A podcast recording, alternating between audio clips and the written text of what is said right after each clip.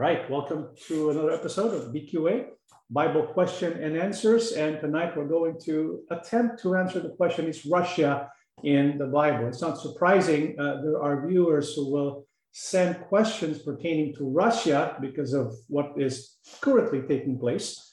The uh, Russian invasion of Ukraine has prompted many uh, believers to ask whether or not the uh, Russia, the Russian invasion or Russia itself is biblically prophesied. So this is what we're going to look into. Let's go take a look at the person who asked the question uh, based on the topic. This is what it says. Uh, please uh, look into it. Gog and Magog. Good, good day, Paul. We are aware of the recent events happening right now, Brother John. Uh, the war between Ukraine and Russia. There have been end time talks circulating everywhere online that interests and bothers me. Here are my questions. Number one, is Russia in the Bible? Is Russia the fulfillment of Gog or Magog in the book of Ezekiel, chapter 38? The Bible says, Son of Man. Is this referring to prophet Ezekiel? Uh, number three, who is Meshech and Tubal? Are they people or places? Where are they in this present time? Number four, it is written in Ezekiel 38 12, in order to seize the spoil and carry off the plunder, to turn the hand against the desolate places now inhabited and against a people gathered from the nations who have acquired livestock and possessions and who live at the center of the land. Is it possible that the center of the land pertains to Ukraine or Kiev? Both sit at the center and located in between Russia and European nations. There's more questions attached, uh, brothers and sisters. Number five, uh, has this happened before during the time of Ezekiel, or is this a parallel prophecy? Number six, if yes, but it is written, Ezekiel 38, 16, you will advance against my people Israel like a cloud covering the land.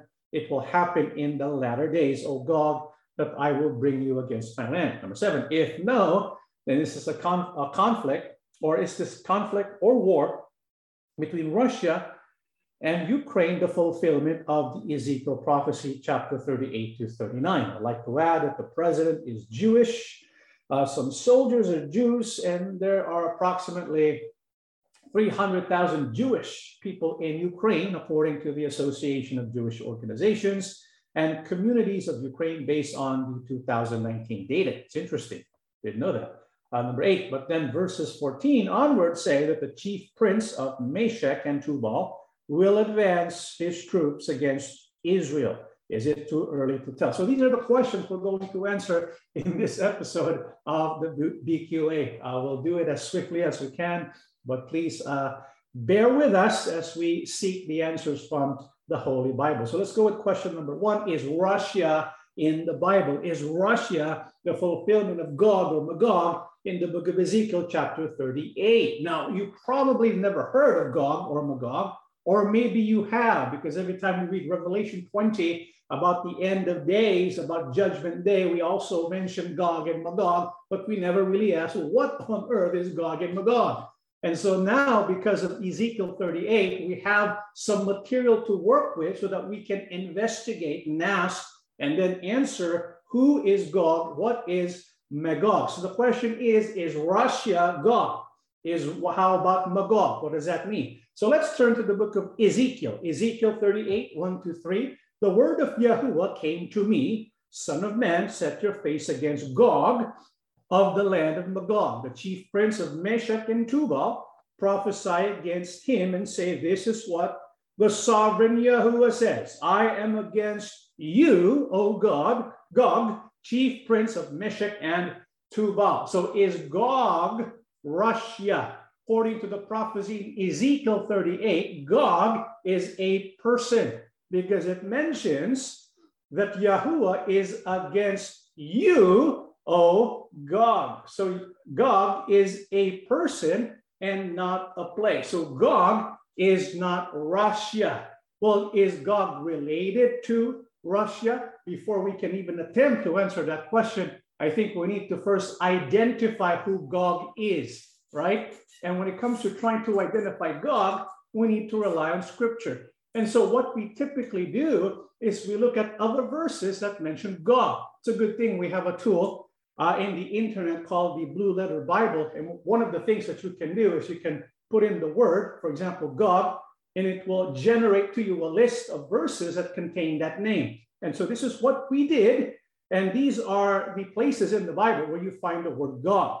Okay, so you notice the first mentioning of Gog is right there in First Chronicles 5 4. And so when we look at this passage, it is about a son uh, of Shemaiah. And so it's an obscure person, nothing really written much about this person. This Gog mentioned in Corinthians 5 4 is different from the Gog in question, the Gog in Ezekiel. You notice the rest of the mentions in the Holy Bible of Gog is found in Ezekiel, right?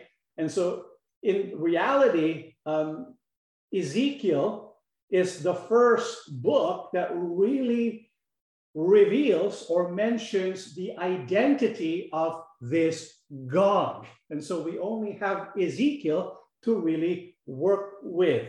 And you also look at Revelation 20, verse 8, which is towards the end, which is after the millennium. Ezekiel 38 is before the millennium. So somehow, some way, this Gog is going to survive. He's going to go all the way to the last days after the millennium, and he's going to again play a role somehow in end time events. But who is this Gog? The Bible doesn't really tell us that much. That's the whole point, which is why I put out this list of verses that contain Gog. It doesn't tell us much. However, we do get a clue in Ezekiel 38, 1 to 3, because he is mentioned as a chief prince. He is from the land of Magog and a chief prince of Meshech and Tubal. And when we think of prince, chief prince, what should come to mind? The episode from our BHP, remember that one? Angelic influence. We know that throughout the course of nations and kingdoms, there is an invisible influence behind them all. For example, in Ezekiel 28, 11 to 14, it mentions the king of Tyre. But behind him, influencing him, is an angel. His name is Lucifer, right? Even king of Babylon. It mentions the king of Babylon, but behind the scenes, we have Lucifer again. So behind the scenes, we have angels, some good, some bad, and they influence the course of nations and kingdoms. Another example in the book of Daniel, we have the Persian kingdom. There's a prince who is in charge of that territory of the Persian kingdom. And he's contesting against another prince, the chief prince, Michael. And this Michael is in charge of Israel. And so behind the scenes, there are angels, good and bad. Michael's a good angel. Lucifer obviously is not. But it seems that this chief prince named Magog is going to be a chief participant when it comes to end time events. According to noted biblical scholar Michael Heiser in his book, The Unseen, Unseen Realm, he says Gog should have been perceived as either a figure empowered by supernatural evil or an evil quasi divine figure from the supernatural world bent on the destruction of God's people. For this reason, Gog is regarded by many biblical scholars as a template for the New Testament Antichrist figure. So we know Gog is a person, but not a human being. It's an evil, angelic, or demonic, I should say, uh, influence that will play a major role in the development of world events during these last days. And the purpose of this angelic or demonic force is to bring harm or to destroy Israel. That's the target. And Gog seems bent to accomplishing that exact purpose. But we may have another clue concerning the identity of Gog. Remember when we generated that list from Blue Letter Bible of all the passages where we find the word Gog? Remember in the uh, in many English Bibles, and many websites where you find different English translations, like the Blue Letter Bible. It is often based on the manuscript called the Masoretic text, which is a Hebrew manuscript. It's the oldest one that we have of the Hebrew manuscripts. Unfortunately, it only dates back to 900 AD.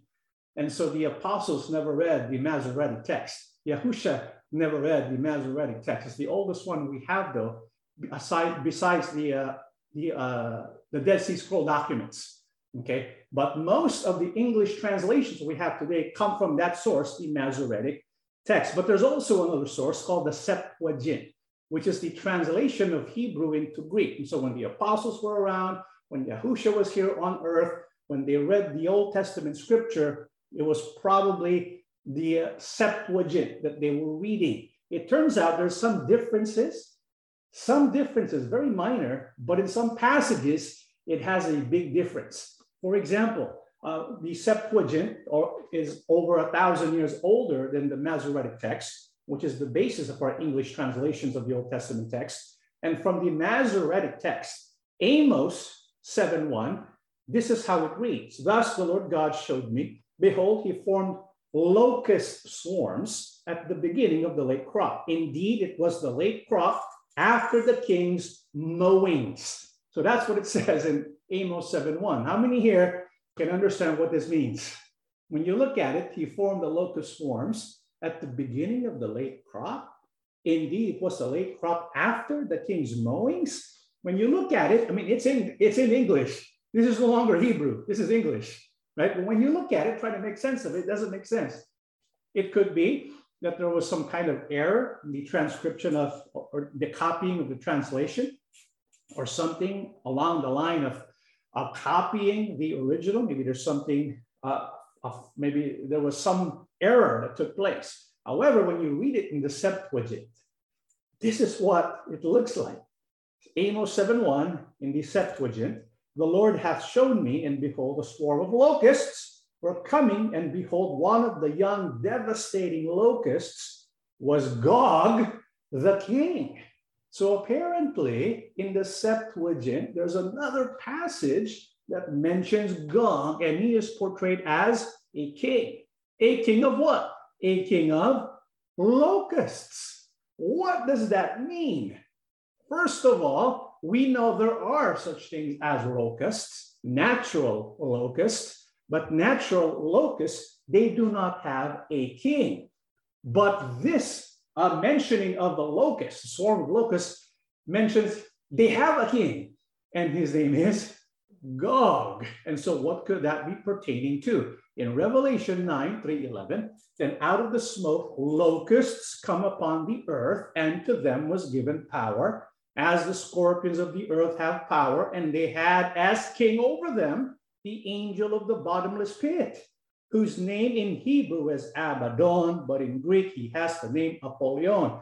And so there is this angelic influence. There's this angel of the bottomless pit, and he is the king of the locusts and has the name Abaddon, Apollyon. Could this be Gog as well? It could be, but one thing we know for sure Gog is not a place. Gog is a demon king who is able to influence the course of nations, particularly that which is involved against the people of Israel.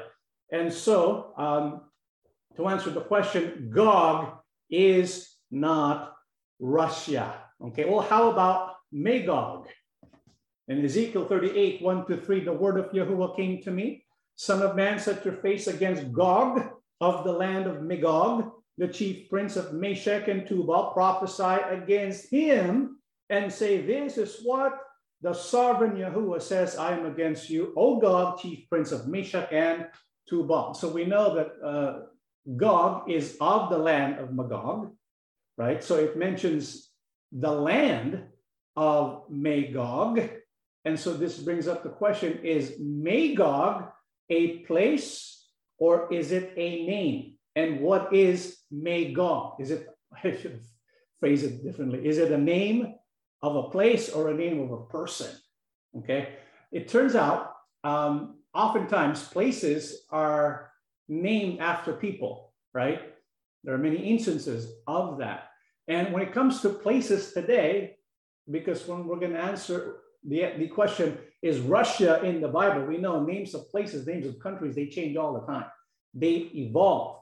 And so, how can we identify this land of Magog. Well, one of the things we can do is to determine who is Magog in the first place. Names of places often change, but the names of their ancestors, ancestors do not. So we go back to the Blue Letter Bible, we plug in the name Magog, and this is what is generated. Genesis 10:2 and First Chronicles 1:5 basically are the same. And then you have Ezekiel and Revelation 20. And so again, the Gog in question really, as mentioned in Ezekiel, begins in Genesis chapter 10, uh, verses 1 down to 5. So let's go take a look at Genesis 10, 1 to 5, so that we can have an idea of the identity of Magog, so that we can determine what, what is this place that is associated with the land of Magog. Let's go to Genesis 10, 1 to 5. Now, this is the genealogy of the sons of Noah, Shem, Ham, and Japheth. And sons were born to them after the flood. The sons of Japheth were Gomer and Magog, Madai, Javan, Tubal, Meshech, and Tiras. The sons of Gomer were Ashkenaz, Rephath, and Togarm. The sons of Javan were Elisha, Tarshish, Kittim, and Dodanim. From these, the coastland people of the Gentiles were separated into their lands, everyone according to his language, according to their families, into their nation. So when we read Genesis 10, we read about how the sons of Noah gave birth to other sons and generated the different nations, the different races of the world today. And we know Noah had three sons. Who were they? Shem, Ham, Japheth. Genesis 10, 1 to 5, it begins with Japheth.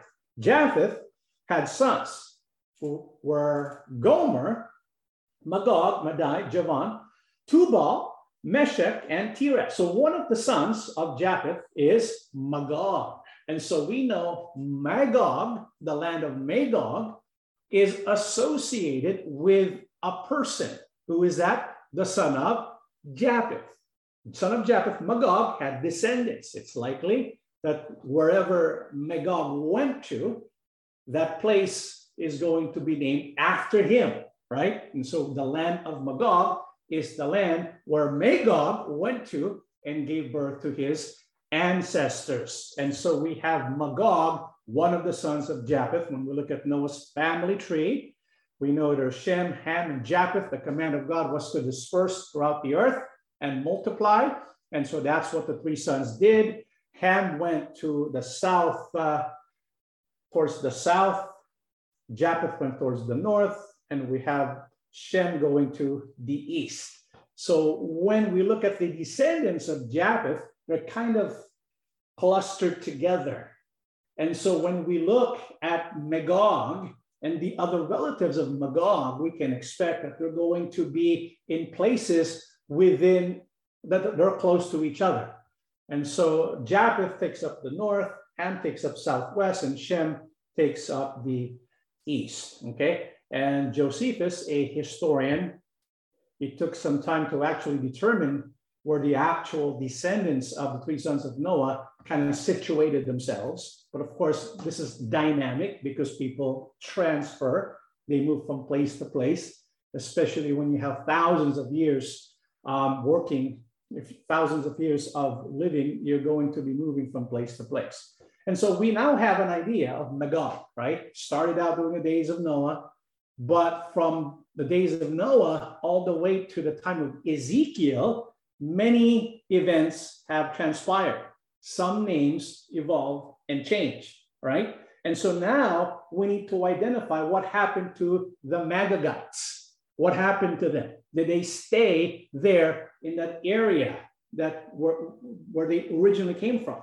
And so to get an idea, we need to know when Ezekiel gave his prophecy. And so we know Jeremiah, Ezekiel, and Daniel, they were all during the time of captivity. They were in Babylon. But Jeremiah, he stayed in Israel. Ezekiel, he was taken captive, but he stayed with the people. Daniel was taken captive, but he served under the king. But they were all prophets of God, right? And so we, Jeremiah prophesied from 630 to 580 BC, Ezekiel 593 to 563 BC, Daniel 540 to 530 BC. So it's safe to say Ezekiel wrote during the sixth century, right? Did I get that right? 593 to 562 BC, that's sixth century BC, right? I got that right? So I want to make sure it's not seventh century, sixth century BC. And so he wrote about the land of Magog. And so here's Ezekiel, he's writing about the land of Magog. During that time, um, as a matter of fact, before the time of Ezekiel, there's another, there's a historian by the name of Hesiod in the 8th century BC. So this is two centuries before the time of Ezekiel. And he was a Greek poet who is credited for composing the earliest examples of didactic poetry, poetry meaning it's giving instruction, not just entertainment. He speaks of the Magogians by their Greek name, the Scythians. Okay. And so we go from the, Maga, the Magogians, and then they take on the name of the Scythians. Okay. And Herodotus, another historian, as a matter of fact, he's, he became known as the father of history because he was the first one to do a systematic investigation of historical events. And so he wrote the first book of history, you know, and so he was the father of history. And he wrote during the fifth century. And according to Herodotus, who writes in the fifth century, um, just before we go there, um, just to look at the uh, time context of time. So Hesiod wrote in the eighth century, Ezekiel, the sixth century, Herodotus in the fifth century. Ezekiel mentions Magog, the land of Magog. Hesiod identifies the Magogites with the Scythians. Herodotus does the same thing. And numerous archaeological discoveries have also confirmed what Herodotus write, uh, wrote. And so his credibility as a historian was put to a test during our time when we, when we engage in archaeology and many archaeologists were able to determine what Herodotus mentioned in his writings were true and reliable, especially what he wrote about the Scythians. And so the account of Herodotus can be relied upon to determine the identity of the Scythians. And so the name Scythian designates a number of nomadic tribes which dominated the Russian steppes from the Ukraine to China from the 10th to the 3rd centuries BC. And so when we look at the description of the jurisdiction of places where the Scythians was able to occupy, we know that describes modern day Russia. Herodotus describes Scythia as the territory north of the Black Sea. He describes Scythia as a square, 20 days journey on a side. It is encompassed uh, the lower reaches of the, the Dniester, Bug, Dnieper, and Don rivers, where they flow into the Black Sea and the Sea of Azov. So it's north of the Black Sea. So that takes us to Ukraine, and northeast takes us to, uh, to Russia itself, and so we know the Scythians lived in the land we now call Russia. Okay. So the Scythians, according to historians, occupied the land that we now call Ukraine, Russia, and other places. Okay. Philo, another historian from 20 BC to 50 AD, the ancient writers refer to the Great Wall of China as Sud, Yagog, et Magog, the ramparts of Gog and Magog. If you look at the map, you will see that uh, Russia and China are really bordered by what is called the Great Wall of China. The reason why the Chinese built the Great Wall of China was to keep uh, the Scythians from entering their land, to keep Magog, the Magogians, from entering their land. This is why the Great Wall of China means ramparts of Gog and Magog okay, because the Scythians, they were nomadic warriors and they were very skilled. They're, they were experts at archery. In fact, they were expert, they were, their skill at archery is impeccable and it's second to none when you think about it because they can go on a horse without a saddle, full gallop, and turn behind them and shoot a bird in flying in midair and shoot it down. And they could do that with either right hand or left hand. and so they were amazing when it comes to their skills of archery. And so this is, these are the Scythians. And then in Josephus from 20 BC to 50 AD, Magog founded the Magogians, thus names after him, but were the Greeks, were by the Greeks called Scythians. And so we have this identity of the, the Magogians associated with the Scythians who lived in what we now call Russia. So far, so good? Okay. Um, and to corroborate what these historians have written, thank, uh, uh, being thankful to archaeological findings, we now can say, without any doubt, the Scythians really occupied the land of Russia because the fact that the Scythian culture extended more than 2,000 miles east from the Ukraine was demonstrated by the sensational discovery of tombs. They found tombs in the, in the Chilikta Valley of East Kazakhstan, which was published in 1965 in Russian. Scythian material culture had spread to the Mongolian border as early as the 6th century BC. So they, they did not remain in that area near the Black Sea or by Ukraine. They extended towards the northeast, which, we, which is what we call Russia today. Countless Scythian burials, ranging from the 6th to the 2nd century BC, have been uncovered in the areas to the north and east of the Black Sea. In many cases, beyond the limits of what Herodotus uh, demarcated as his, in his day as Scythia proper. Soviet scholars have, of course, worked broadly in this region. So according to the discovery, uh, burial sites and tombs, um, many of the remains of dead soldiers were still intact because of the cold weather up there in that area. And they were able to see that the Scythians, they occupied the land of Ukraine, Russia, Georgia, Turkey, and they basically extended northeastward. And so it occupies now the place we call Russia, okay? And because of the discovery of these tombs and the discovery of Scythian soldiers in Russia, the Russian defense minister, he actually announced a plan to resurrect a 3,000 year old Scythian army through cloning. According to this uh, writer, Marco Margaritov, uh, Defense Minister Sergei uh, Shoigu, a Tuva native, revealed uh, these intentions uh, during last week's online session of the Russian Geographical Society, according to ancient origins. Shoigu not only leads that organization, but is one of the strongest allies of President Vladimir Putin, who attended the meeting. Most baffling were Shoigu's purported goals.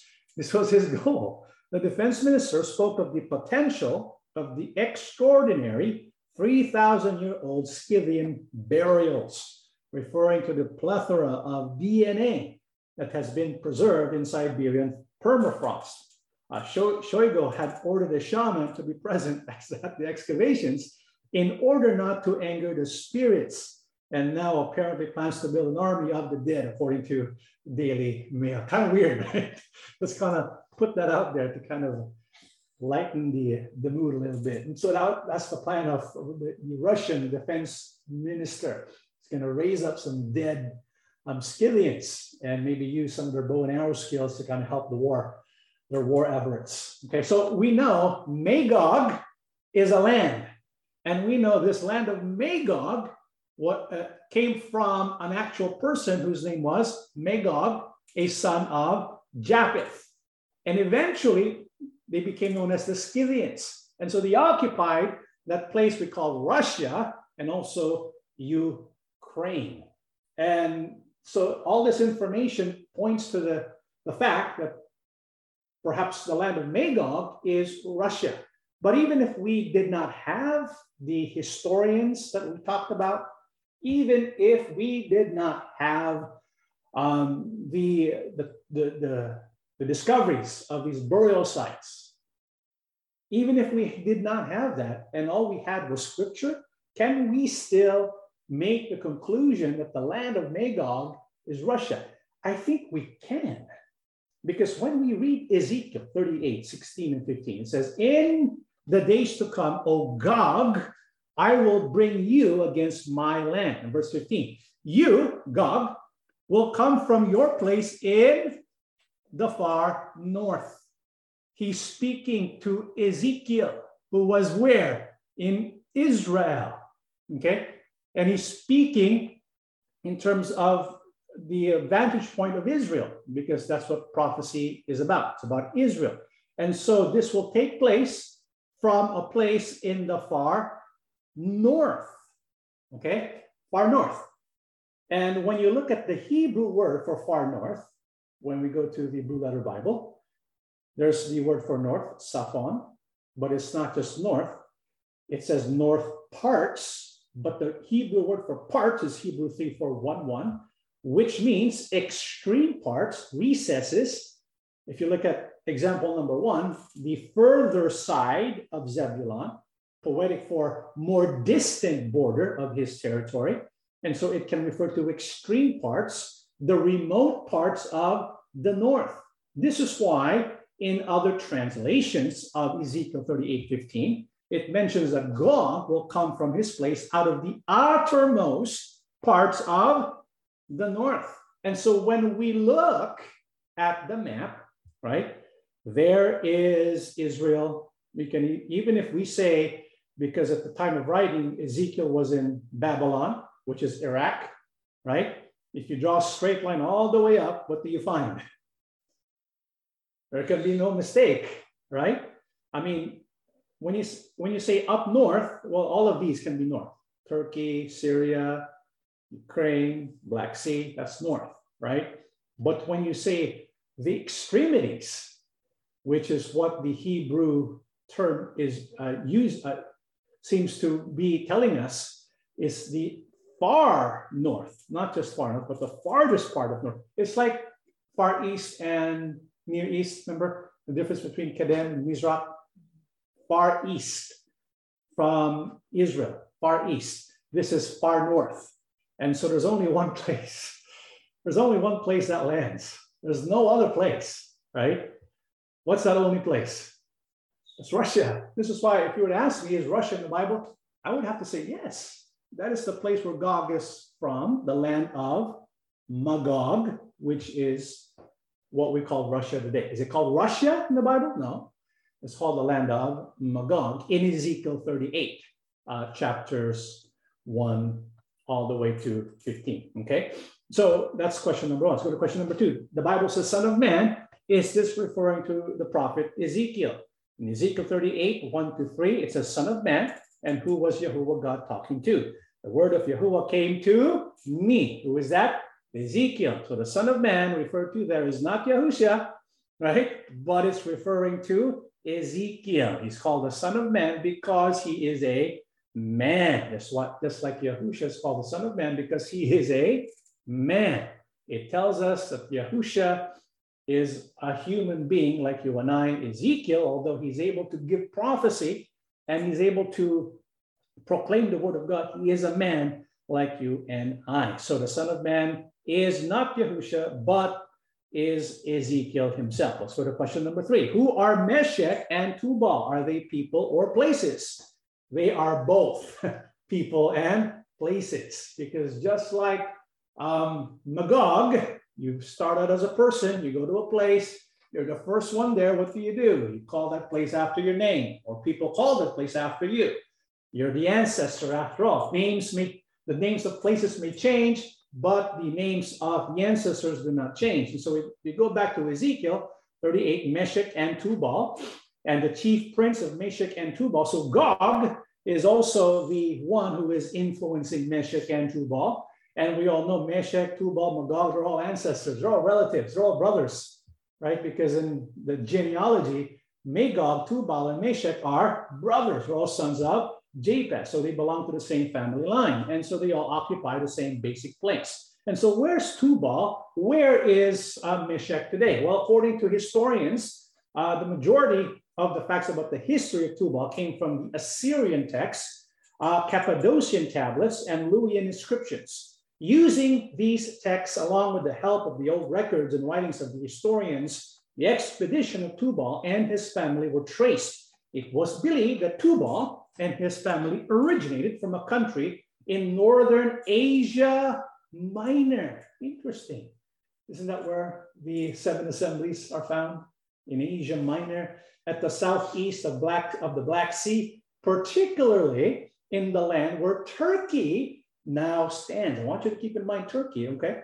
After the arrival of the Assyrian conquerors, Tubal and his people migrated to other nations. Recent studies have associated the names Tabal, Tobal, Jabal, and uh, Tibarenoi to Tubal, Iberians that comprise the Georgians dwelling in the east and south of Georgia are said to have descended from the Tobals.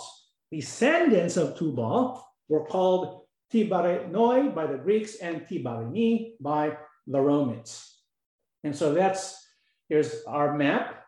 You can see Turkey right there. You see the Black Sea. And so they occupy the lands below the Black Sea, which is what we call uh, actually southeast of the Black Sea, which is what we call Georgia, right? But a lot of them also came from Turkey, Meshech. Meshech, the nation of Meshek, was believed to have originated from the northeast of Asia Minor, particularly the area where Turkey now occupies. Then he traveled north and settled in Rosh, the modern day Russia. It is thought that Meshek started the barbaric and brutal nation of Moshki, who inhabited the Moshkian mountains that connected the lands of the Caucasus to the Anti-Taurus mountains. Their heads were protected by wooden caps and they were armed with shields and small spears. The name Moscow is said to have come from the term Moshki. And so Meshech and Tubal together, uh, these nations would be in the modern country of Turkey. So most, uh, most of Meshech and Tubal would be identified in Turkey today, parts of southern Russia, in northern Iran, and all areas happen to be of Muslim majority, something to keep in mind in our future studies.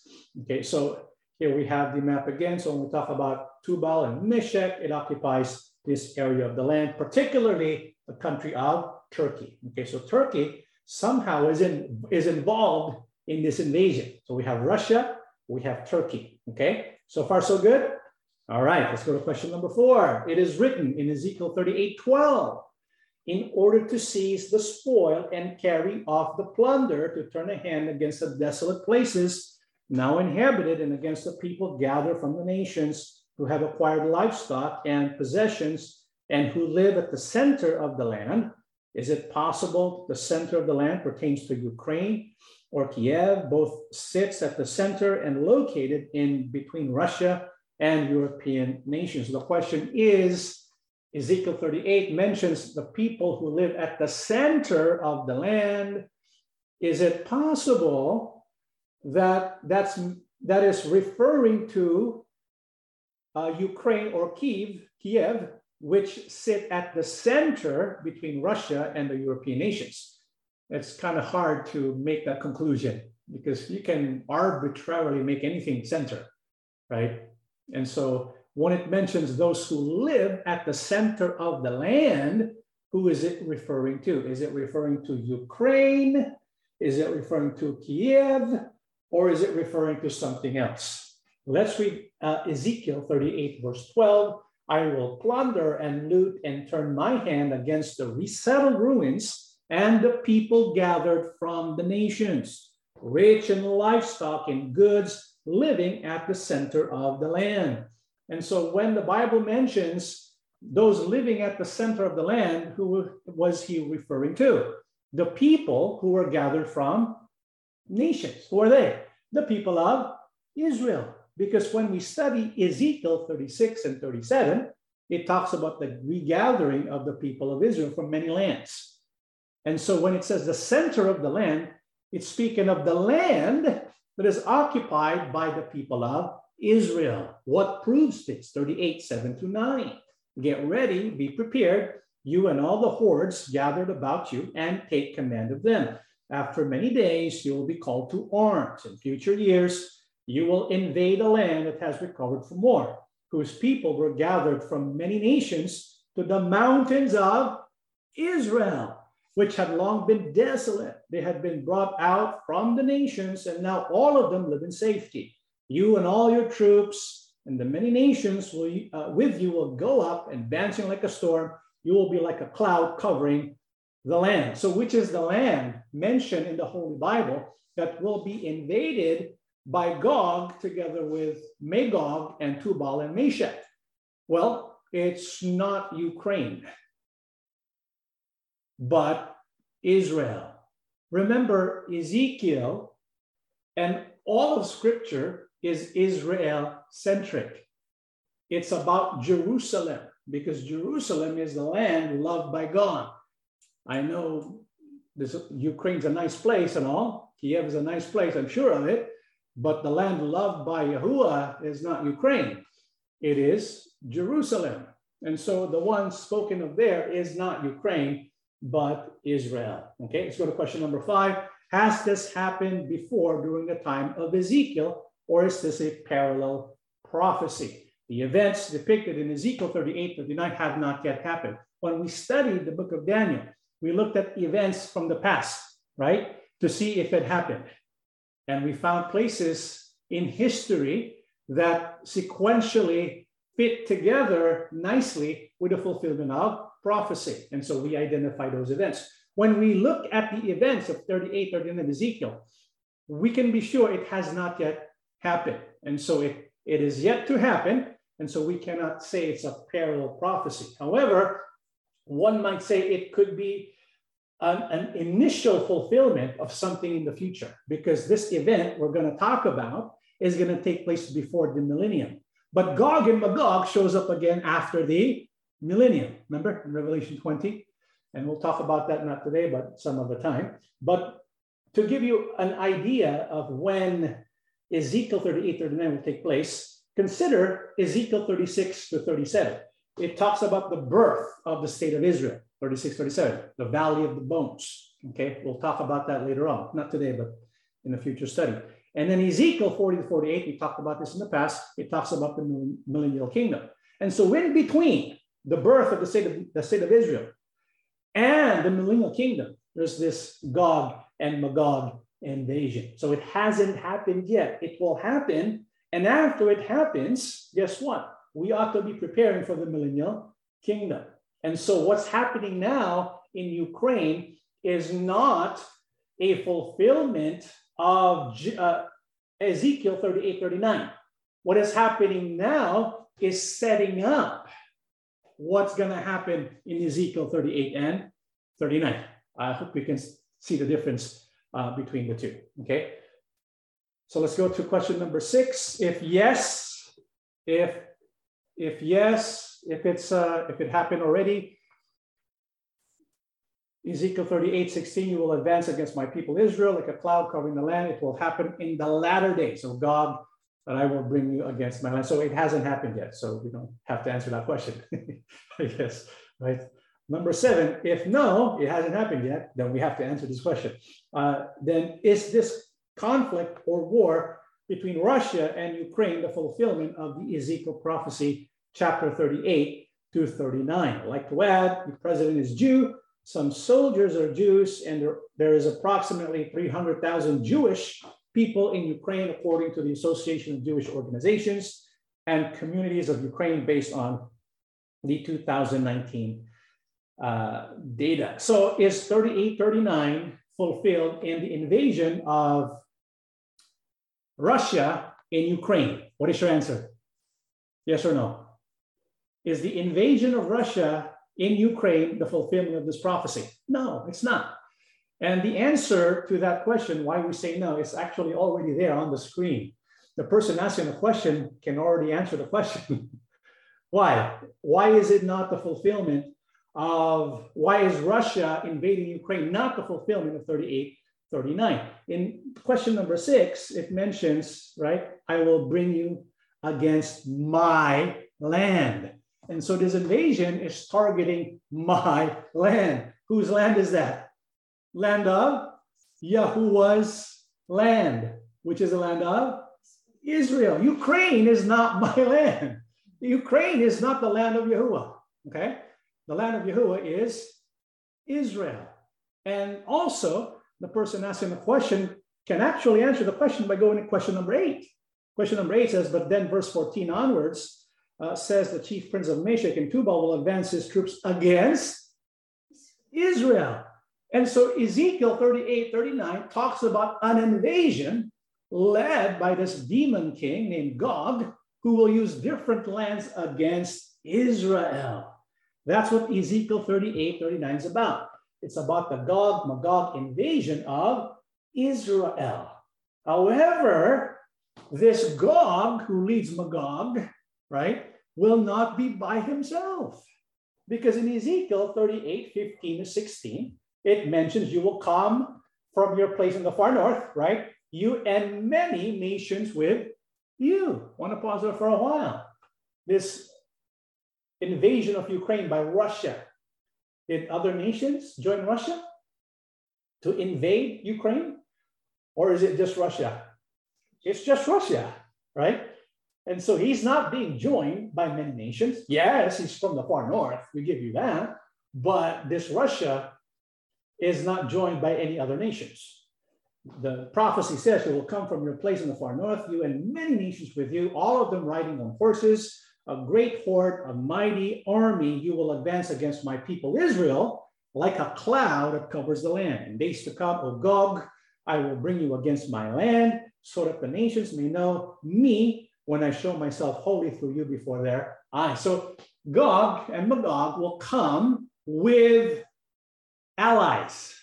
And who are these allies that they're going to come with? It mentions in Ezekiel 38, 1 to 3, it mentions the land of Magog, Russia, Meshech and Tubal, which is Turkey.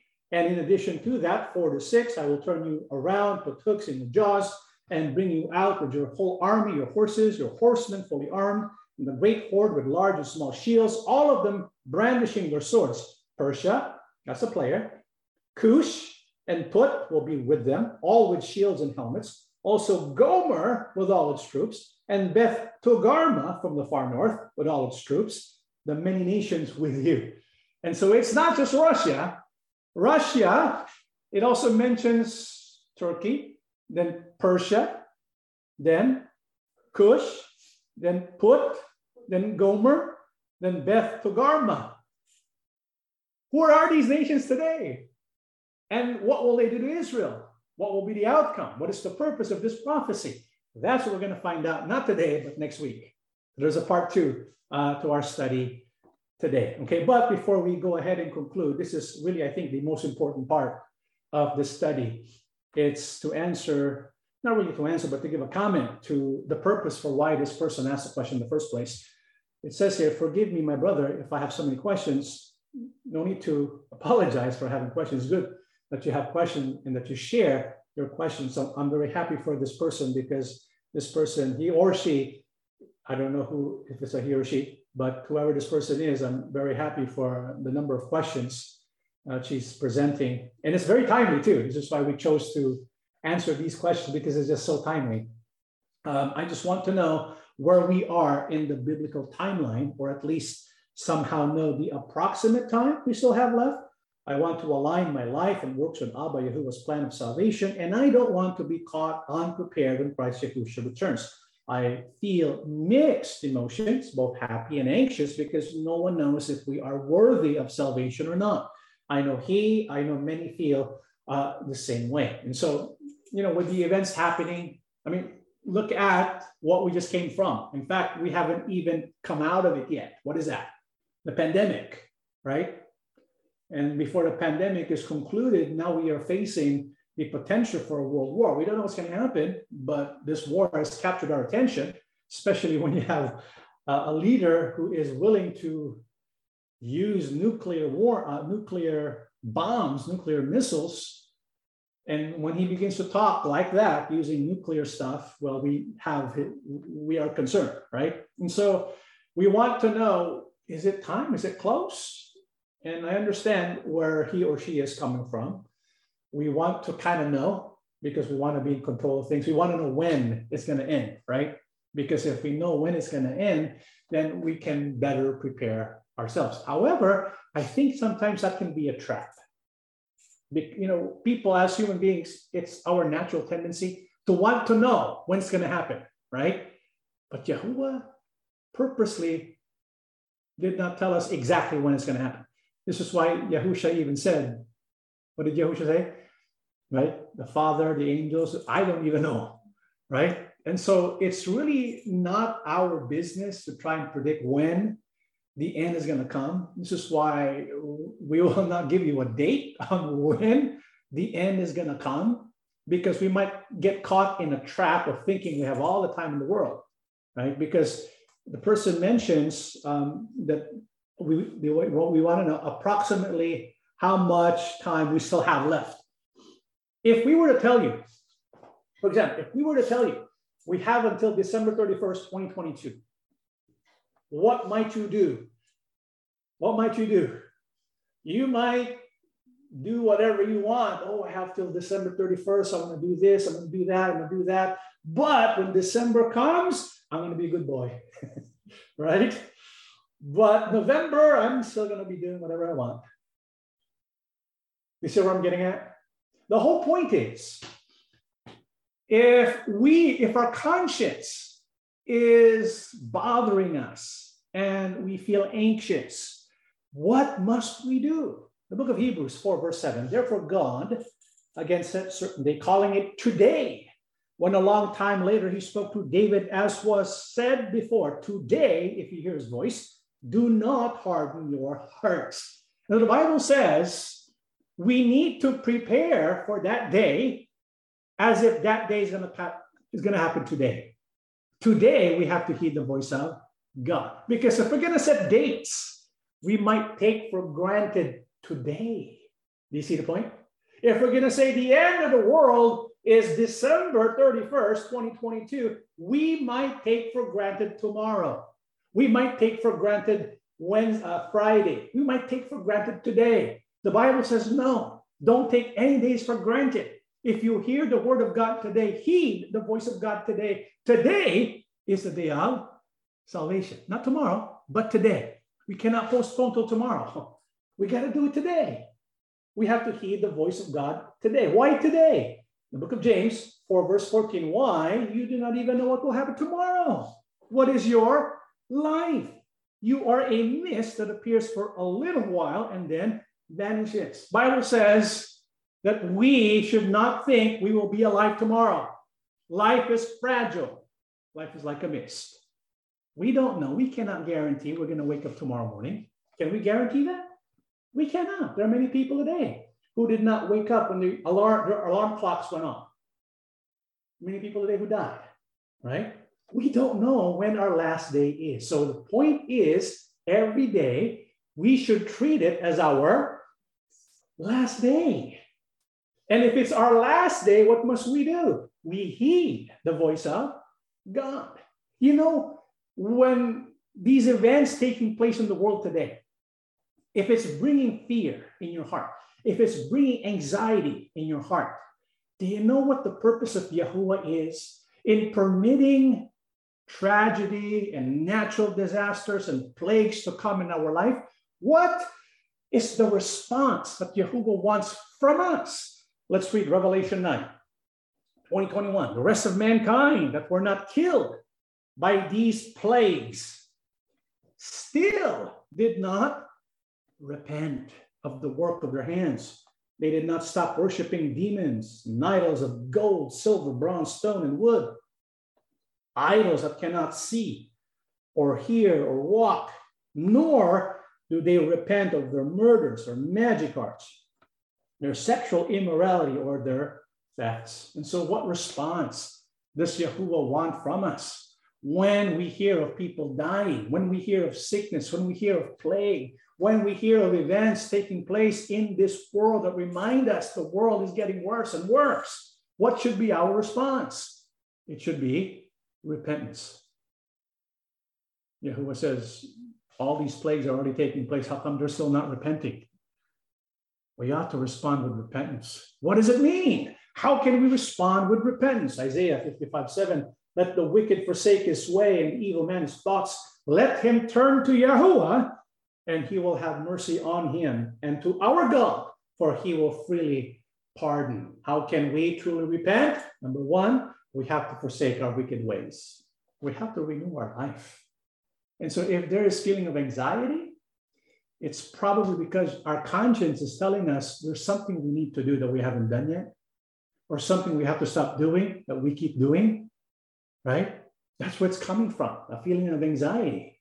And so we have to come in, in we have to converse in prayer with Yahuwah. Remember what he said in Isaiah 1 18 to 19? Talk to me. Let's reason together. Even if your sins are scarlet red, I will make them white as snow. We need to go to our Yahuwah Abba.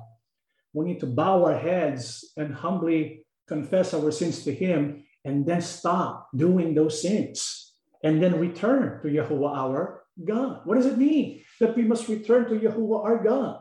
What is, what should be the fruit, the fruit of repentance? In the book of Hebrews 12, 26, 29, at that time his voice shook the earth. But now he has promised once more, I will shake not only the earth, but also the heavens.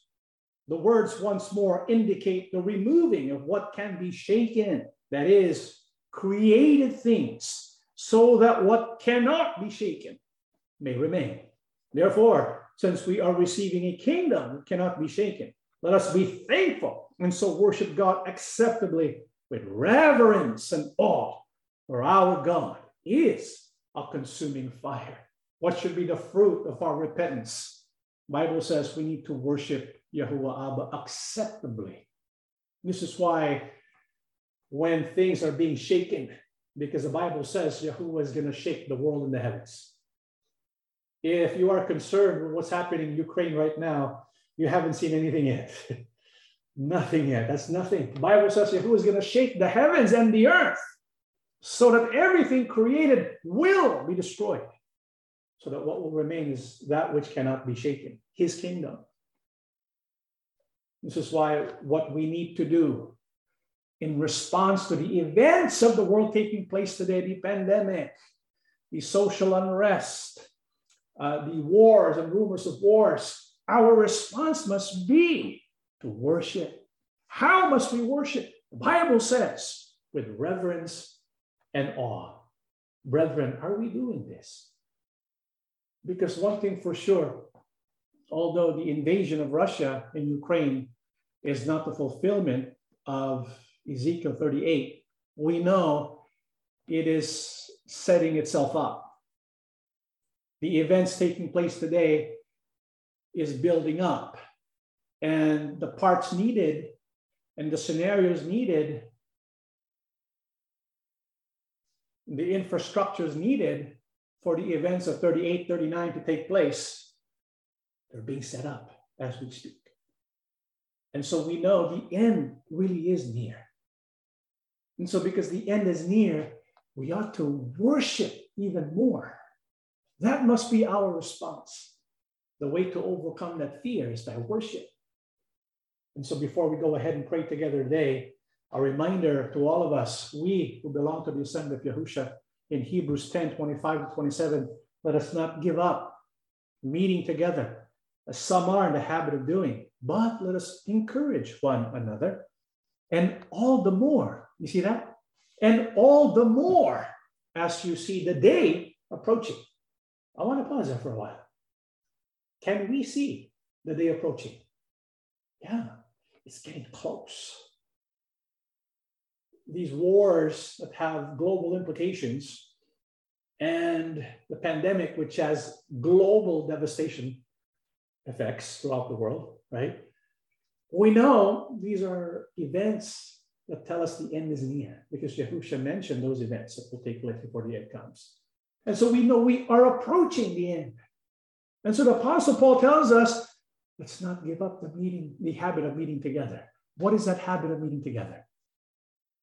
That's our worship service. That's when we assemble together as a people. We worship together on a Sabbath day to honor Yahuwah's day. Question is, are we present when we worship together on that day? And when we meet together for worship, do we prepare our hearts and minds? Are we doing it with reverence and awe? That must be our response. We need to prepare ourselves because the day is approaching. If we deliberately keep on sinning after we have received the knowledge of the truth, no sacrifice for sins is left, but only a fearful expectation of judgment and of raging fire that will consume the enemies of God. And so, brethren, this must be our response. Remove the sin in our, life and worship Yahuwah with reverence and awe now, especially now, as we see the day approaching. That is our lesson. Let us stand and we shall pray together.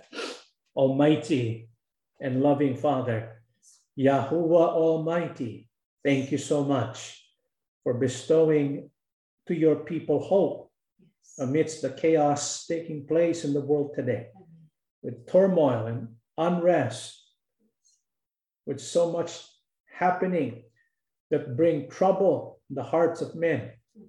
We find peace and hope in your words and in your comforting presence.